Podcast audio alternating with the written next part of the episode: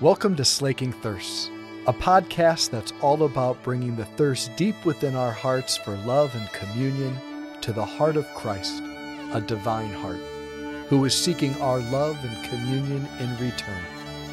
The hope is that the two thirsts would meet and both thirsts would be slaked. All right, guys, as Janine said, my name is Father Pat Schultz. I'm a priest that hails from the Diocese of North. I'm from the Diocese of Cleveland. Anybody else from Cleveland here? Okay, Cleveland people! That's great. On the count of three, tell me your name. One, two, three. Wow, that sucked. I'm not going to lie. All right, let's try it again. One, two, three. Okay, not bad. Okay, it's great to meet you. All right, so what we're going to do tonight, we're going to start off with uh, I want to show you a video. Mary Sarah, just be ready on the volume to make sure that the volume is ready to rock and roll. Um, the, this video I want to show you has arguably one of my favorite little human beings in it of all time. I've never met this kid, but he's my hero. Let's watch.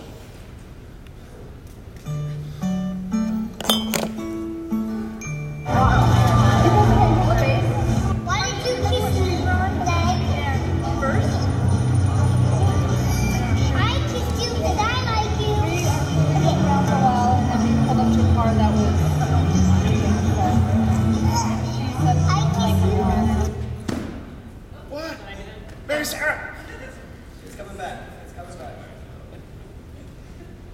you gotta have the. Oh, there we go. Okay, good.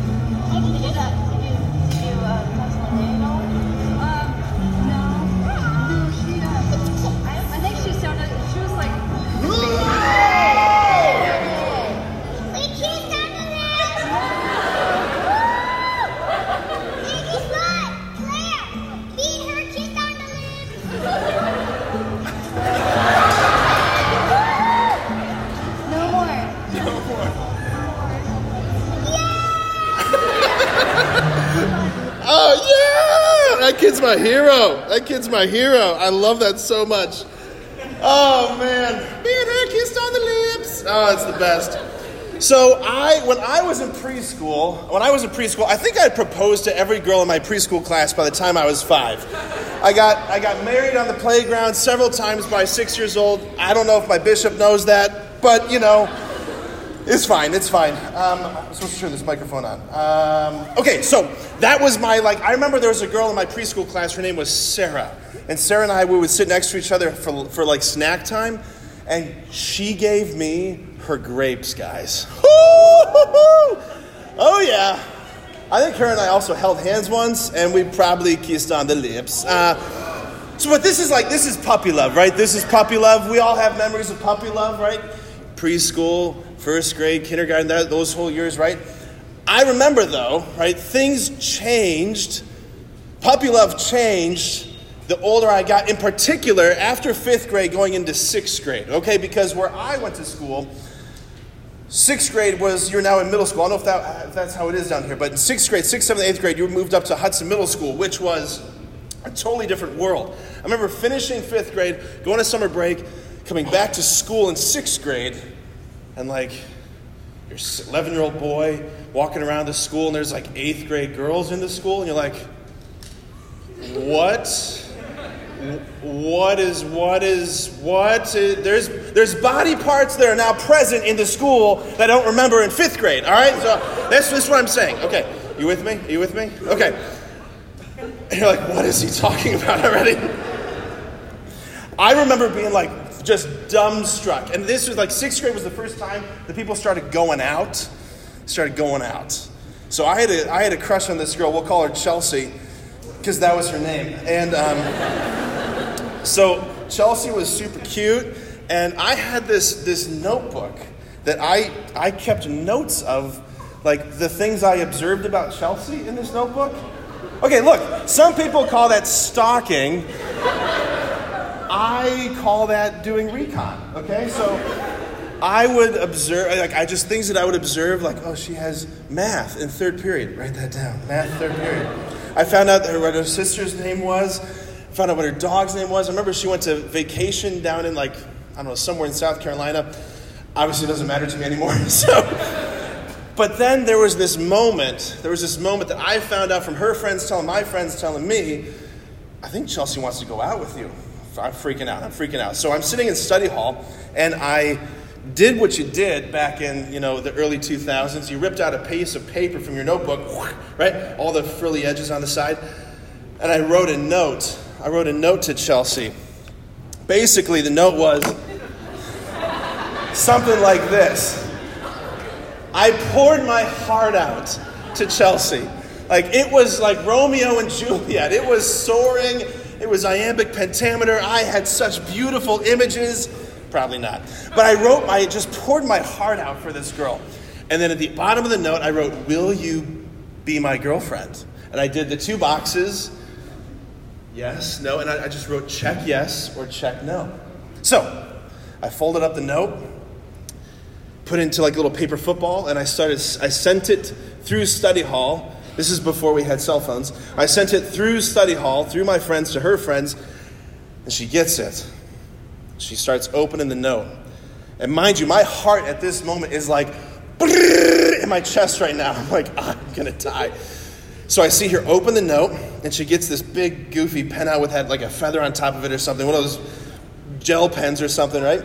Okay, so then I see her look up. She looks at me, looks down at the note, makes a mark, and folds it back up. I'm like, what did she say? Guys, she checked yes.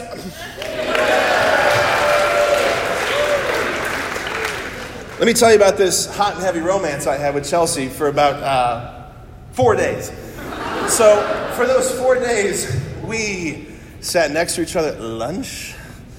Oh, yeah. Oh, yeah. This is what my boyfriend duties consisted of. I had to go buy her breadsticks, which I did dutifully. Also, she liked nacho cheese with her breadsticks. That should have been a red flag for me, honestly. So I, I it was kind of gross. Okay, so I got the nacho cheese for the breadsticks, and then this is what would happen. So we would sit next to each other at lunch. She would talk to her friends. I would talk to my friends, and we held hands during lunch. Woo, baby, right? For the first two days, we held hands. We were holding hands like this, right? Okay. Day three, we moved to this. Oh yeah, oh yeah, okay. And uh, so this was the other thing too. So she was she was a righty and I was a righty. So I, I wanted to you know I was chivalrous. I wanted to sacrifice my right hand so that she could you know hold my hand with her left hand so she could eat lunch with her right hand. Right? If you ever tried to eat lunch with your non-dominant hand, as an 11 year old boy, you end up looking like you just wear your lunch essentially, right? So lunch would end up being covered in nacho cheese, which is super attractive. And uh, lunch, the lunch bell would end. We would look at each other and be like, okay, bye. And we'd hug each other. And then we would see each other at each other's lockers at the end of the day. And that was my romance, guys. And now I'm a priest. Oh, yeah. Uh-huh. Yeah, it's true. It's true. She broke up with me. It was, uh, I was devastated. I was absolutely devastated. Yeah. So here's the deal, right? So sixth grade came along, all these different changes, middle school, puberty's happening, preteen years, all this crazy stuff is happening at the same time. Like nobody sat me down as an 11 year old boy and said, All right, Patrick, you're at that stage of life where you need to start like being attracted to the other sex. You need to start noticing and wanting to go out with the others. No one did that. No one sat me down and said, This is the time of your life for that to happen. No, no. That like that movement from puppy love into like, I don't know, teenage romantic ish love, that just happens. Like nature does her thing as we age and grow, and we just start noticing the opposite sex. And there's attraction, there's this, there's this magnetism that happens. It's just natural. And I'm here today, I'm here tonight to tell you that all of that, that love, desire, passion, all of that stuff, that is bad and sinful, and it's going to send you to hell. So don't even think about it. Just kidding, not true. No.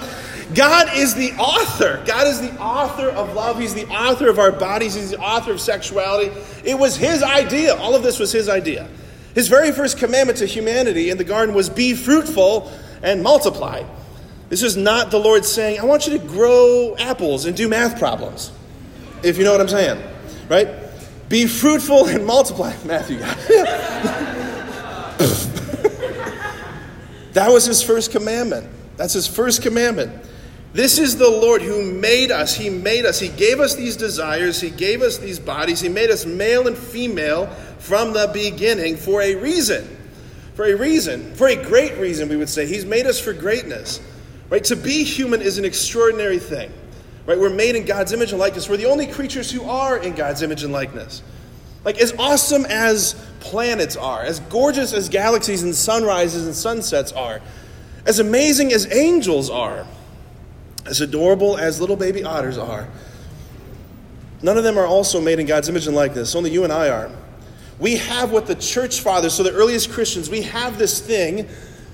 They described it as the capax Dei, means capacity for God. We were made to live in union in relationship with God. No other creature has that.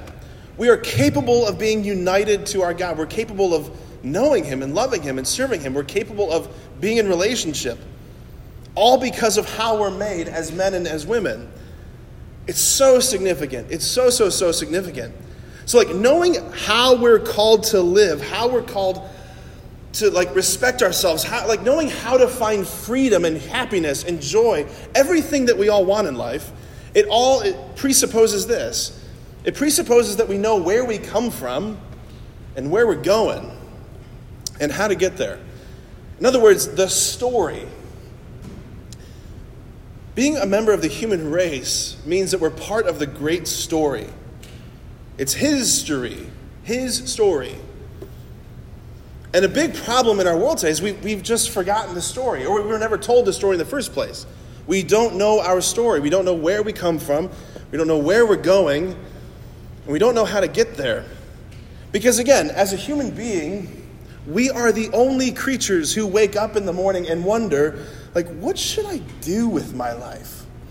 Like, there's no, there's no other creature. Like, there are no chickens anywhere clucking around a barnyard, like, eating the feed, and all of a sudden, like, looks up and thinks, Am I fulfilling my potential as a chicken? Is there more to life than this barnyard? No, I'm just gonna go. But your job is to be my Chick Fil A sandwich, Mr. Chicken. Like that's that's your goal. That's that's your that is the highest thing you can get out of this life, right? I hope to be a Chick Fil A sandwich. It's a it's a noble calling. It's a noble calling. But we as human beings notice that, right? Like it's odd. It's odd that we sense in ourselves a restlessness that says, I have to make something of myself. Like just simply existing, just, you know, metabolizing food, waking up, going to bed, that's just not enough. We have to become something. And the something that we're meant to become is saints. Totally transfigured, unbelievably glorious humanity greatness again. We are made for a greatness that would dazzle you. The person who reveals to us this greatness is, of course, our Blessed Mother, right? Mary is, she is not the, I think we often think of Mary as like the aberration, like she's the exception from the norm, right? Like we're the norm and she's like the really holy one. No, no, no. Mary is the norm, we're the exception from the norm. She shows us what we are meant to be. She shows us, like, this is where you're headed. And I love this imagery, right? In the book of Revelation, we see that Mary is clothed in the sun. That's what it says. Here's the queen wearing stars as a crown, clothed in the sun. You don't seem very impressed with Mary's wardrobe. Okay, let's try this on for size. Okay, so like the sun, right? Okay, let's talk about the sun. I want you to imagine a bonfire that's, that's so hot that you have to stand about 10 feet away from it without getting burned to a crisp. That's a hot bonfire. Some of you guys are like, I made that bonfire last weekend, Father. Yeah, right? Now imagine a bonfire that's so hot you have to stand 50 feet away from it to not get burned. It's a really, really hot bonfire. Imagine a bonfire that's so hot that you have to be a mile away from it it's getting crazier. Now imagine a bonfire that's so raging, so unbelievably hot, you have to be 93 million miles away from it. We call that the sun, right? And Mary is just nonchalantly, casually wearing the sun. Like, who is this woman of glory? Who is this person? Like, we can't even begin to wrap our heads around it. Again, greatness like you can't imagine. She is showing us where we are headed, which is union with God, filled with glory. She's the burning bush of the New Testament, right? The burning bush of the Old Testament on fire, but not consumed, right? Not destroyed. That's who she is. She's filled with the fire of the Holy Spirit. That's who she is, and that's who we are meant to be. so, to understand this story, to again remember who we are, we have to start where all stories start, which is the beginning. Very good, class. We're starting in the beginning. And the beginning for us in our story is which book of the Bible? Genesis. Genesis. You guys are crushing it. The book of Genesis. In the book of Genesis, we see a story that's unlike any other story from ancient Near Eastern mythology. It's completely unique. You're going to hear one day, for those of you who are not in college, you're going to hear one day from your college anthropology, college sociology professors that, like, Christianity, it's just like a, every other ancient Near Eastern myth. That is a lie. There's nothing like the story of Genesis in any other culture around the world. In Genesis, what we see is a God who creates by the sheer power of his word, a God who creates from nothing, right? By the sheer power of his generosity and his goodness, he just says, Let there be, and there is. There's not this great battle, this great struggle. Just let there be light, and there's light. And everything he makes is good. The sky is good, the sea is good, the land is good, the birds are good, the blue whales are good, the oh, the feathers on the duck's butt are good. It's all good. It's all good. Everything is good. Everything is good. It's not until the seventh day, it's not until the seventh day, with the creation of the human person, do we hear finally that it is very good. It's very good.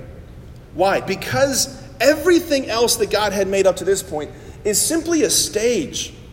It's simply the context, it's the stage upon which the drama of divine and human love would be played out. The whole universe was created for you to meet the Lord. The universe is a tabernacle for God to dwell in. It's unbelievable. Everything was created for this purpose. That's why at the culmination he says it's very good. It's very good. So, what do we see in Genesis? We see God forming man from the clay of the earth. And that first man's name is Adam. In Hebrew, it's Adama. Anybody here named Adam? Oh, there's Adam right here. Anybody else named Adam? Oh, there's some back there. Okay, so do you know what your name means in Hebrew? It means dirt man. Creature of dirt. Dirt man. Okay, so I have, uh, from the Vatican archives, I have an actual photo of Adam. Do you want to see it? All right, I thought so. All right, here's Adam Dirt man. There he is.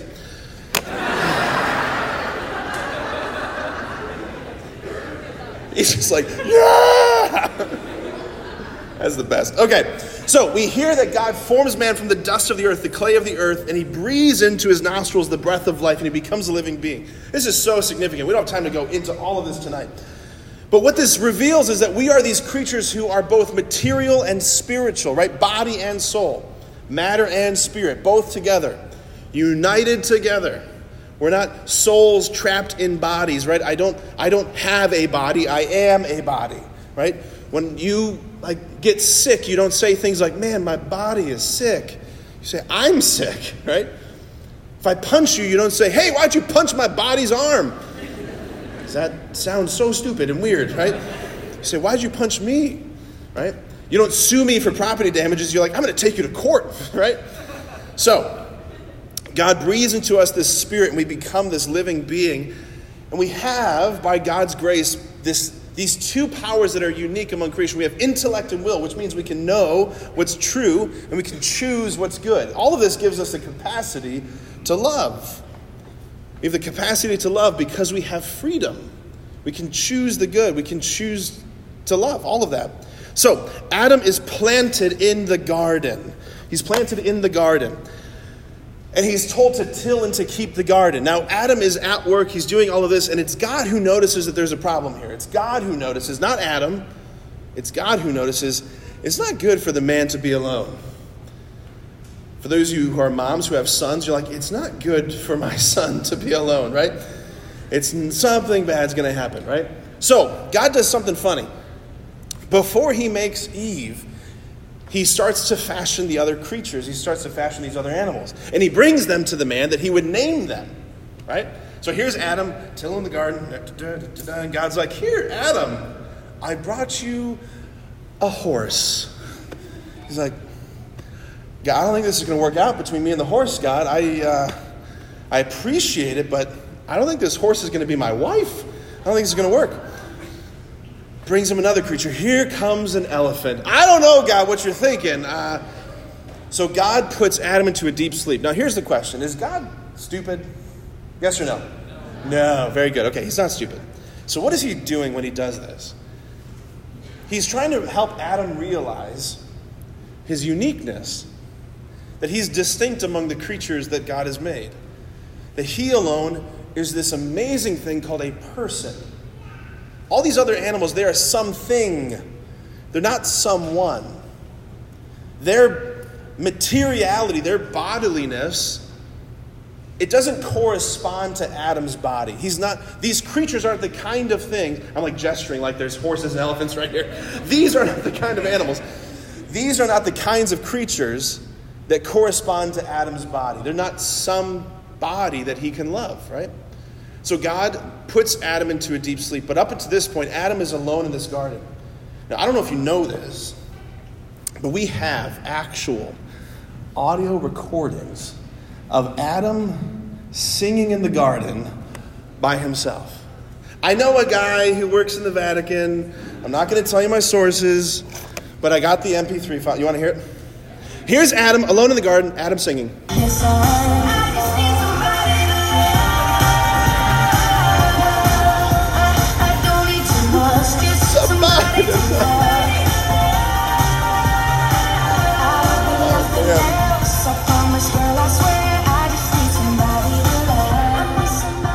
Oh man, you can have enough Justin Bieber in your presentation. All right. So there he is. I need somebody to love, right? He needs somebody to love. Because he's made in the image and likeness of a God who is love, and there is no one there for him to.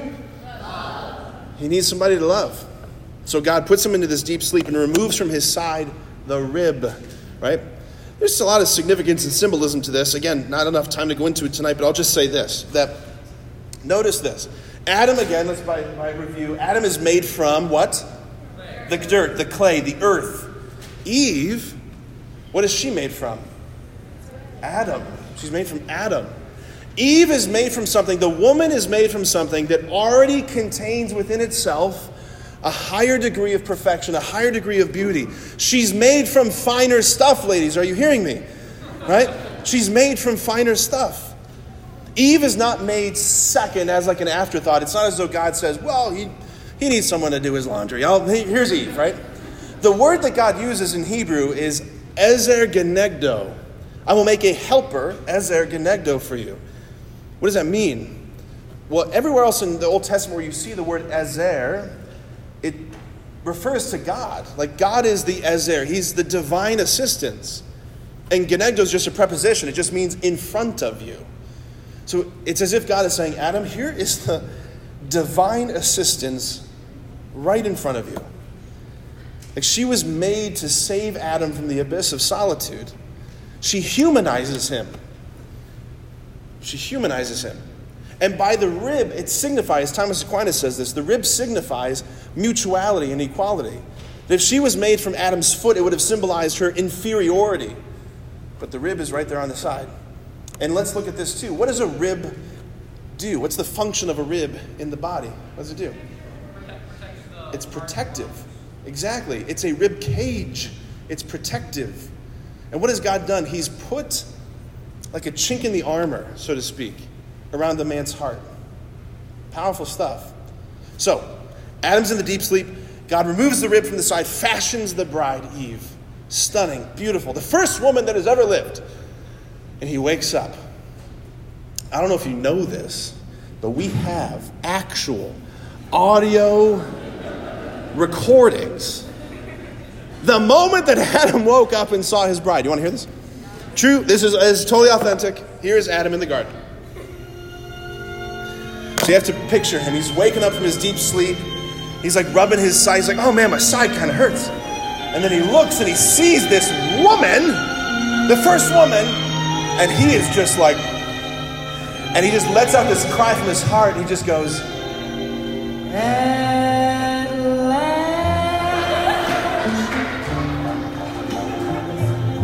He starts like walking towards her. Cave. You know where the gym is in this garden? Listen.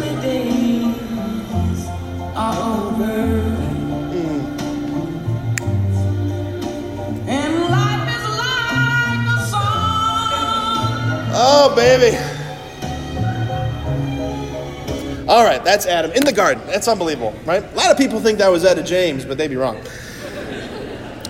At last, at last, right? These are the first words of Adam waking up to see his bride Eve. Up to this point, he's, he's like a caveman. He's just naming the animals. He's like, dog, rooster, platypus. I don't understand the platypus god, whatever, but platypus. Then Eve comes along, the woman comes along, and all of a sudden he turns into Bill Shakespeare. He's like, This one at last, bone of my bones, flesh of my flesh. This one shall be called woman. Because he looked at her and he went, Whoa, man. You got it. It's not true. It's not true at all. So, this is Adam, right? So here we have the union and communion the relationship between the man and the woman, the husband and wife, because that's what, that's what Genesis is telling us. This is a marriage. These words, bone of my bone, flesh of my flesh, those are prototypical marriage words in the Old Testament. These are vows, if you will. Bone of my bone, flesh of my flesh.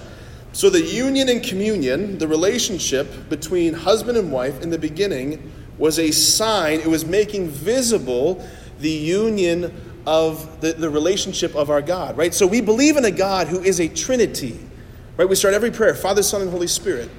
Our God is this endless exchange of life and love. Like that's who and what He is. This is an icon of the Blessed Trinity. Very, very old icon from a Russian iconographer depicting the persons of the Trinity as these three angelic figures from the, the visit that they had to Abraham. Our God is this eternal exchange of life and love.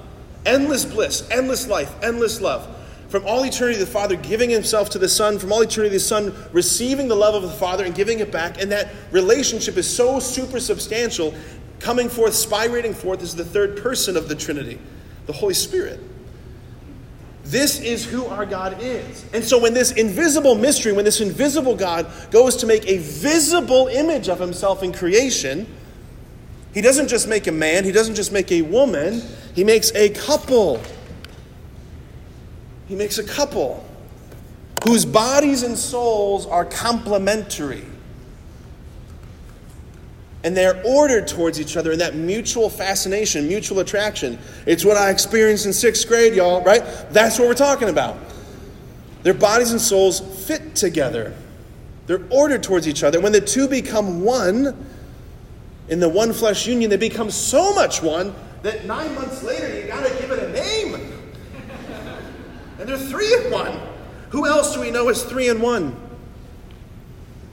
The Trinity. The Trinity. Like, this is what we're meant to see that marriage and family, all of this stuff, it is so significant. It is so significant. It reveals who God is on earth. It's the lens to understand who He is, and it's the lens to understand the kind of relationship that He wants to have with us. God is not simply interested, He's not merely interested in friendship with you. Friendship's great, but He wants more. Like, have you ever paused to consider or wonder, like, how much life do you suppose God wants to share with you? Like 40%, 50%? Like 60 seems like that's a lot, God, right? He wants all of it. He wants to be so united that it's as if he's saying the least inadequate image that I could give you to describe how I want to relate to you. He's saying it, it's as if I want to be married to you. I want a marital kind of relationship, a spousal kind of relationship. Those of you who are married, what makes you a spouse, what, what happened in your heart that said, I want to be espoused to this person, is that you discovered in yourself, like, I want to share everything with you. Not just my mind, not just hobbies, not just the weekends. I want to give you my last name. I want to give you my good days, my bad days. I want to give you everything. Everything that I have, I want to be able to bestow upon you. Total gift of self. That's what spousal love is. This is what the Lord is saying. I want a spousal kind of relationship with you. This is why, from the beginning, from start to finish, the Bible is telling this spousal love story. Right? The Bible begins with the marriage in Eden. The Bible ends with the marriage in the book of Revelation. The bookends of the Bible are marriages. Jesus' very first miracle was at the wedding feast of? Do you think that's just a coincidence? Right? He could have done anything for his first miracle. But when God comes in the flesh, when the bridegroom comes among us, the very first thing he does is he turns 180 gallons of water into 180 gallons of the choicest wine, which was in Jewish custom in the first century world. It was the job of the bridegroom to provide the wine for the feast. And not much else. And that has continued to the day, to our day today. Make sure there's enough booze for the party. That was his job. Who provides the wine for the wedding? Jesus, the bridegroom, right? Like, this is why, friends, this is why our sexuality matters. Our bodies matter because the story, the scriptural story, the Christian story, our story, is a love story. It's the story of a bridegroom in pursuit of his bride. It's the story of God wanting union with you and me.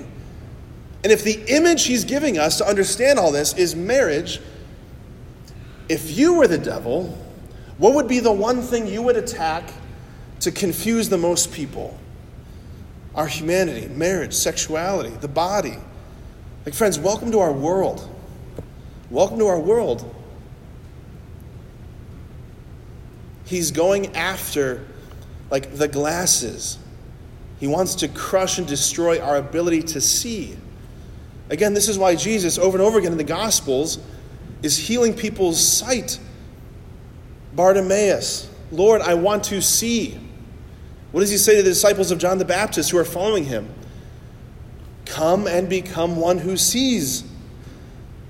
To the man blind by the pool of Siloam, he spits on the ground, makes mud, smears the mud into his eyes. He's not a good ophthalmologist. And he recovers his sight. He wants us to be able to see. There's an enemy who is blinding us, who is trying with like all of his diabolical, hellish fury, trying to blind us to our greatness, our humanity.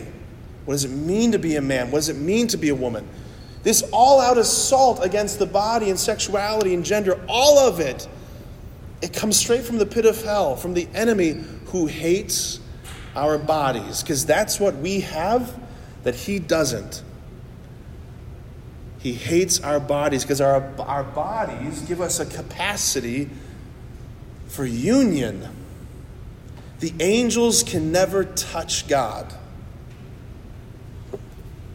Just chew on that for a little while. They can never touch God. But you can.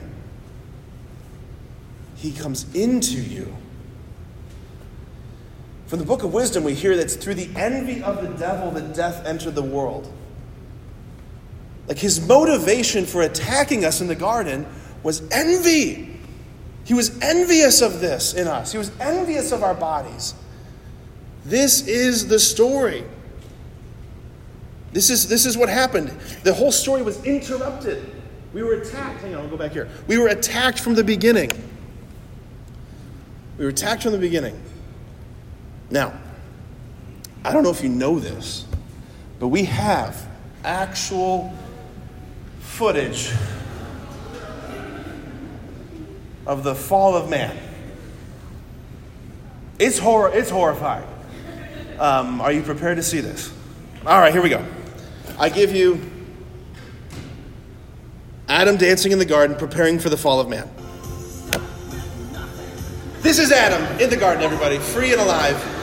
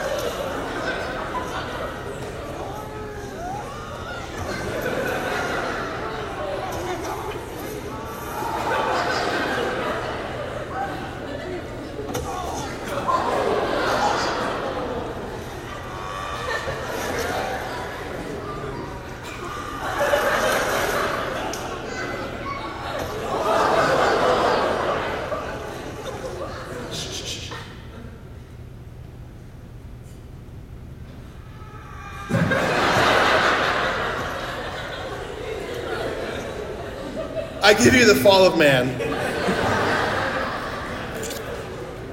I told you it was horrifying.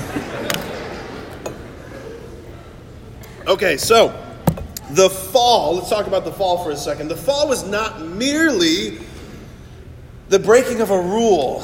That's the wrong rubric, that's the wrong lens. The fall was the rupture of relationship. Everything was disintegrated.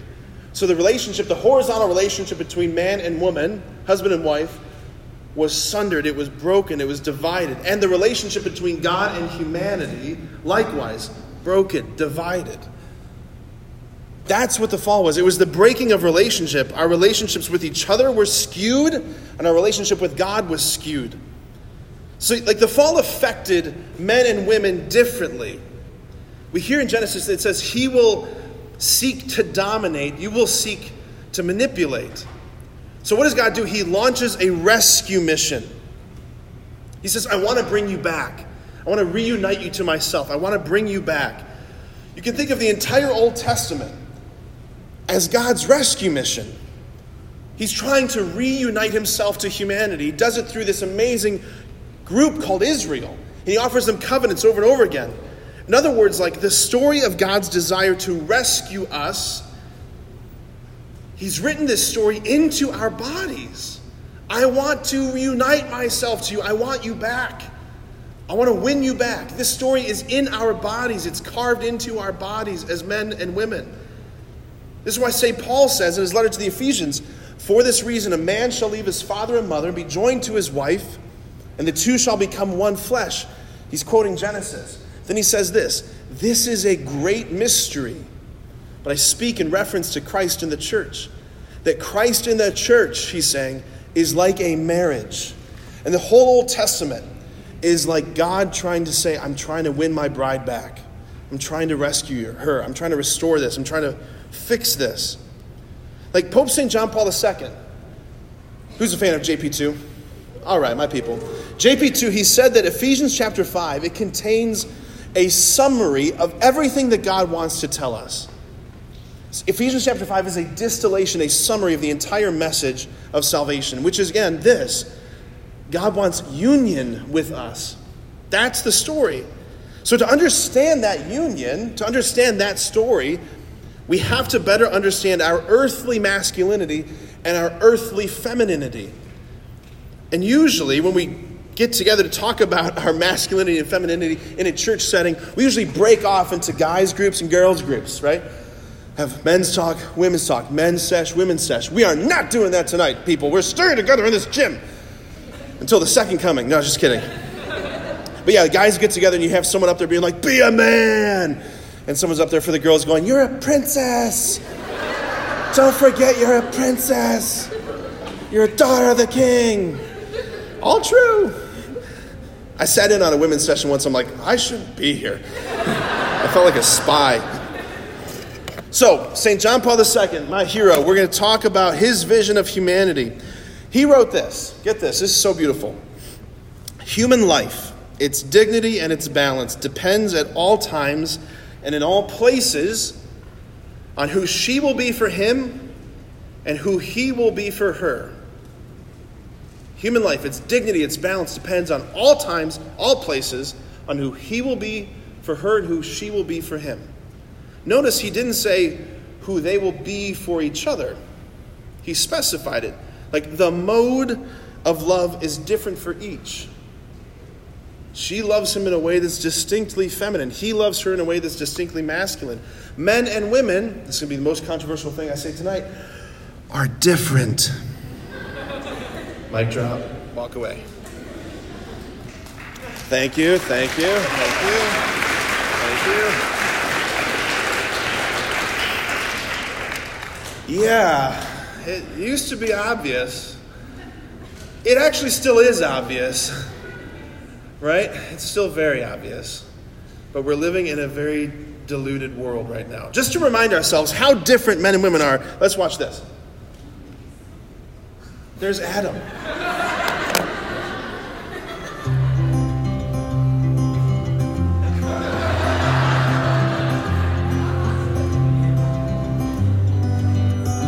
Up on the mountain where your love captured me. Well, finally I'm free. Beside upon the mountain where you taught my soul to sing.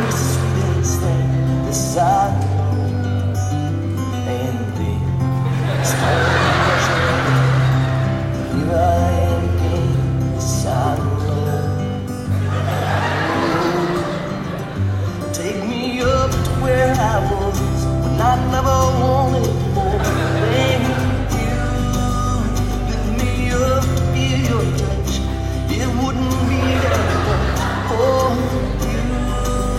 This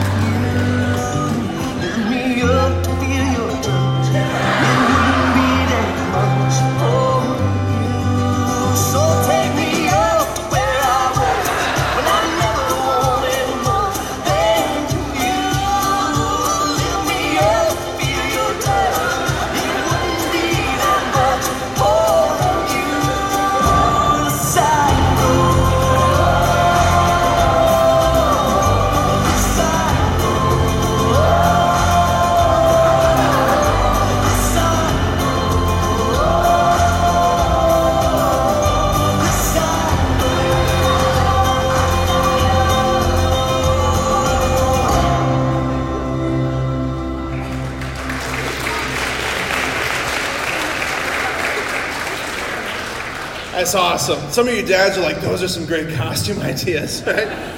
Oh man, so good. Built into the heart, built into the soul, built into the body of the man is a call, a desire to protect. It's a desire to protect and defend the bride. It was Adam's job from the very beginning to lay down lives, to lay down our lives for her. There are guys in this room, I guarantee you, there's guys in this room who've maybe checked out a little bit and like instead of listening to me, you are you have begun to do the, the daydream, which is what would I do if like terrorists came into this gym right now? The girls are laughing, thinking that's ridiculous. But I'm telling you, ladies, every single guy in this gym at some point in school, like if you were looking at the guys in your class and you're like, all right, we're math class, and his he just looks like there's nothing happening in that brain. One of two things are happening. One, he's actually thinking of nothing. We have this ability as men to go into what they call a sub uh, hibernating state in our brains, or they're literally thinking, what would I do if like bad guys came into my school right now? Like I would grab this the three hole puncher and bludgeon the guy to death. I put all the desks against the door. I would put her over there because I like her. And I would take pencils, be like Wolverine, and I would kill the guy, right? I have I have given that as an example everywhere I've gone, and I've like it never fails. Guys are like, yeah, absolutely, I would totally do the three hole puncher, beat him to death with it. The girls are like, that is so weird. We're different. We're different. It's totally normal. It's totally normal. Okay, so from a biological, let's think about this. From a biological standpoint, from a biological standpoint, like from an evolutionary standpoint, we we are different, right? Like as men, and you're like, that's a weird slide. Let's keep moving on. God has given us a difference in the way that we reproduce, right? 500 something million sperm trying to get to one egg. That, like, there's a super abundance related to fatherhood and masculinity. Like, our cargo, so to speak, in terms of reproduction, is far less precious than the cargo that, we, that, that women carry. That women carry. Which is why nature makes more men than women on average because we're the far more dispensable ones. It's true. It's true. Our bodies are different. Our bodies are, as men and women, they're different. We have bodies that are more angular and muscular as men. Like the skin literally on our back is thicker than the skin on your back as women. Why? Because if push came to shove in a crisis moment, we would use our bodies as, as, little, as literal shields. Remember a few years ago when that guy went into the theater in Colorado and shot up the, the people when they were watching The Dark Knight? There were men who were on dates with their wives or girlfriends at the time, and they literally used their bodies as human shields to protect the, the women they were with. How bizarre would it be if, like, there she, I'm not saying it, it can't happen, I'm not saying it's, it, wouldn't happen, but we all intuitively know it'd be, it would be bizarre if she used her body to protect his and she died instead of him. We all sense intuitively that there's something wrong about that. In moments of fight or flight, blood moves in different directions in our bodies as men and women. For men, in fight or flight, blood moves out to our extremities, to our limbs, to our hands, to our arms, so that we can fight. Women, your blood moves inwards towards your core, towards your womb, to preserve it if there's life there. It's nuts. Adam was supposed to protect and defend Eve, but from the beginning, Adam has, and Adam and his sons, they have failed. Like men have, men have to own up to the failures and admit where we've been wrong, and when we have not lived up to our calling. Instead of being protectors, men oftentimes are takers. Right? Lust. Lust is the opposite of love. Love says, This is my body given for you. Whereas lust says, That is your body for my sake. Right? This is the genesis, this is the, the, the seed at the bottom of the Me Too movement, which was horrible and tragic. Women coming forward telling their stories of abuse and trauma. How do we have a world with a Me Too movement? It's because men have forgot what they were meant to be, which is protectors, to be defenders. Back to John Paul II. Human life, its dignity and balance depends at all times and all places who she will be for him and who he will be for her. And their suffering, their mutual suffering, comes about when they are not for each other who they're meant to be. Men and women are called to love each other in different and complementary ways. Like men are called to this Husbands, love your wives as Christ loved the church. How did Christ love the church? Unto the end. St. Paul says this it's so scandalous for our modern ears. He says, Wives, submit to your husbands. We hear that through the power dynamics of the last few centuries of all sorts of things. We hear that through the fallen lens of dominance. We're right to say, no, no, no, no, no, I don't want that. But what if, what if we don't understand it? What if it's submissio under the mission? Wives, put yourself under the mission of your husband. What is the mission of the husband? Pour yourself out unto death for her. In other words, let yourself be loved. That's what Paul's commanding. Let yourself be loved. Let him love you. Men are called to love as Christ loved, who gave up his body for his bride. And like that's true, gentlemen, like this is all true for you now, even though you're not even married, even though you might not even be dating anybody. Like we are called to make a gift of ourselves, to start learning now how to make a gift of ourselves, to not be a taker, but to be a, a man of the gift, which means that we have to start putting to death now those habits of heart that want to take, that want to possess. In other words, we have to start dealing with lust now. I know Grayson's going to talk a lot more about that in his in his presentation, but like this is where we have to begin recognizing that we are called to this. This is painful. It's a very painful journey to get to this place. But this is also the point of greatest joy. Being able to give yourself. This is my body given for you. This is my body given for you. Like we see this, and there's just something right about this. Again, just imagine, not saying that it can't happen, not saying that it's just wrong, but imagine if it was reversed. If she was carrying him. There's something odd about that. This is the right ordering of the missions. Both are called to an immense strength, both are called to protect in different ways. But we do it as men, we do it as women. A friend of mine, he, uh, him and his wife, they got four little kids. It was uh, like a year or two ago. They were both kids were tucked in bed. They were asleep in their bed, and like a couple's worst nightmare, you hear like a crash through the window in the kitchen downstairs. They both hop up out of bed, spring into action immediately. Tell me right now, he runs where and she runs where? Where does he go? Downstairs, and where does she go?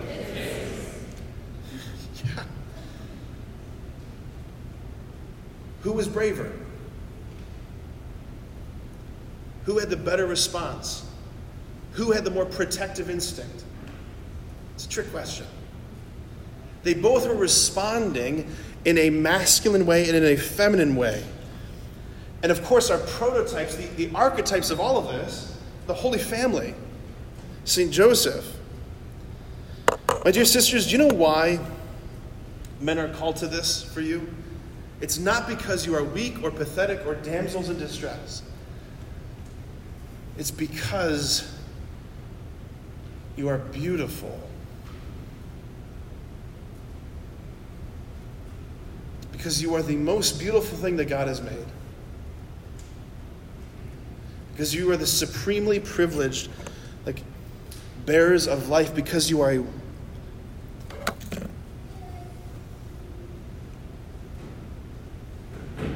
in the Catholic faith, we defend beautiful things.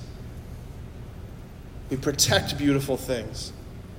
And there's nothing more beautiful than the woman. Because you are living images of the church. Like before the church was hierarchical, organized in Peter, the church was already present at the Annunciation. The church's primary mission is to open and receive the gift from the Father. At the moment of the Annunciation, the church came into being because you have Mary there. Mary is the archetype, she's the face of the church. You are a living embodiment of the church. And even more than that, you are a living embodiment of heaven. Heaven is where God dwells, yes? Heaven is where God dwells. Well, for nine months, where was God dwelling? In the woman, in her womb. Blessed is the fruit of thy womb, Jesus. Like every single woman, my sisters, every single woman, you are a living image of heaven on earth. Like next to our altars, the most sacred place in this universe is the womb. It's the womb. And of course, the devil hates the woman. Of course, he hates the womb. This is what he's after because it's so holy, it's so sacred. The reason why he hates you in particular, my dear sisters, is because you remind him of her. He looks at every woman and he sees an echo of the one whose heel has crushed his head. He, his pride can't handle that his defeat came. He could have been so much happier if his defeat came through St. Michael. His defeat came through a little girl from Nazareth. And you remind him of her. Every single one of you. God made men strong and big to protect and serve and love and die for you. And when we don't, we fail. Adam failed Eve, and Adam's sons, they continue, but they don't have to. I want to tell you a beautiful story about these beautiful people. Their names are Zeph and Bitsy. I know, very weird names, but they're wonderful people. They were married a number of years ago. They, uh, Zeph, at one point, he was training for the Navy SEALs. Can't really tell in this picture, but this dude is jacked. They both became nurses. They were working in a hospital in D.C. Bitsy was, um, she was just coming off a long day shift, and it was evening time. And at that point, that day, a huge snowstorm had blown into D.C., shutting down basically everything. They don't have a lot of snow preparedness in D.C. So she gets in her car, she starts driving. Oh, here's an important detail she was wearing flats. I didn't know that that was an important detail of this story, but apparently, girls, you know what those shoes are? Yes? Okay. Uh, of course you do. So she was wearing flats. She wasn't wearing snow boots, is my point, okay? So she gets in her car, she starts driving. She gets onto the highway and it just comes to a standstill. No one's moving, cars aren't moving. She puts her car in park and she's sitting there for a few minutes. She's like, "Eh, We're not going anywhere. So she gets on the phone, she calls Zeph, says, Hey, this is what's going on, this is where I am. What do you think I should do? He goes, Well, do you think you can get on the can you get on an, uh, an off ramp? She's like, No, I don't think so. Uh, I maybe can like like ramp the curve and like like sled down the, the embankment. He's like, No, no, no, no, no, no, no, don't do that. He said, Just stay in your car, leave the heat on, tell me what mile marker you're at. She tells him, he says, Okay, I'm coming. So Zeph, he puts on boots, he puts on two winter jackets, hat, gloves, ski goggles, because it's blinding white out, and he begins to run from his house on the freeway to find his bride. Nine and a half miles he ran to find her on the highway. He gets there, he puts the coat on his wife, wearing flats, so she's also not going to start traipsing through the snow. He picks her up like this, and he runs back the nine and a half miles. Just pause for just a second. Everyone, please close your eyes. Humor me. Ladies, I just want to speak to you for just a moment. I want you to, to notice what just happened in your heart when you heard that story. Like, what bubbled up? Just notice. Why did you react that way? I heard some of you just kind of take in a sharp breath. I, I just want to say, I think you reacted that way because it speaks to the deepest longings of your heart as a woman. And my brother is speaking to you right now. Just listening to that story, what, what happened in your heart? Why did you react that way? Again, I think it's because it speaks the deepest longing of your heart as a man. My dear sisters, y'all can open your eyes with me, it's, it's not cheesy. Listen, it's not cheesy. It's not immature. It's not Disney princess fantasy to desire that a man would sacrifice for you, that he would pursue you, that he would run after you, that he would do that for you. It's not wrong to dream of heroic, self sacrificial love, to, do, to dream of yourself as being worthy of that. And my brothers, it is not wrong to desire to be the kind of man capable of a sacrifice like that. This is what we were made for. As men, we were made to be images of the Lamb, the Lamb sacrifice. Guys, every woman desires that you would be the man, a man of sacrifice who put her needs first, that you would put to death everything in you that would compromise her, that you would be willing to die a thousand deaths before you saw an ounce of her dignity compromised. This is why, as men, we love movies like Braveheart. William Wallace going to war on behalf of the bride that was taken from him. Right? His friend Hamish at the end of the movie. You're not doing this for Scotland, you're doing this for yourself. You're doing this for Murron, he says to her. You think she can see you? Says, I know she can see me. This is why, ladies, this is why you love movies. This is why you love chick flicks, let's be honest. It's why you love movies like The Notebook. This is why this is why the movie Titanic, I know it's kind of dated now, 90, 1997. This is why Titanic became one of the highest grossing films of all time. There were girls, there were teenage girls, some of them are probably in this room, who saw Titanic 10, 11, 12 times in the theater. It's not because they became suddenly fascinated with early 20th century maritime history. It's because of the story. Because of Rose and Jack and what she says, he saved me in every way that a person can be saved. Like God has set it up so that the bride would be an image, a sign of, of the church. That the woman would be a sign of the church. There's a man on the cross, there's a woman at the, at the foot of the cross. There he is giving the gift of himself. There she is receiving the gift. This is masculinity, femininity. This is why only a man can be a priest. This is why a man studies to be a priest in a seminary. He's supposed to be learning in the seminary. He's supposed to be learning how to give the gift of life to the bride. And the bride is supposed to open and receive. This is our story. This is who Jesus is. He says, I am the bridegroom. I am the bridegroom. At the culmination of Jesus' life, he goes to the cross and he pours himself out. Every drop of blood he has, he gives. Everything is given. At the culmination, he says, It is finished. Consummatum est. It is consummated. The wedding between heaven and earth. Remember how there was original union and then division? This wedding is united, consummated on the cross, where the bridegroom gives himself to the bride. This is what we receive in every single Mass. This is, the, this is the story behind all the stories. Every single Mass, you have a bridegroom hidden in the Eucharist. And who walks down the aisle? The bride to meet her bridegroom. Friends, this is our story. This is what it means to be a man. This is what it means to be a woman. We are called to such greatness. And look, I know the enemy has told us so many lies about who we are. We have struggled and we've stumbled. And maybe we're caught up in all sorts of addictions, looking at things online, all sorts of behaviors, all sorts of things, and we have so much shame about this. Shame is not from the Father. Shame is from one place, it's from hell, and it wants to keep you imprisoned. Jesus wants to set us free. Friends, let's pray. In the name of the Father, the Son, and the Holy Spirit, amen. Lord God, your Son Jesus came to set captives free, to give sight to the blind, release to those in prison to bring dead things back to life. Lord, we bring our hearts to you as your bride, as your church tonight, begging for the grace to understand more fully the story of our humanity.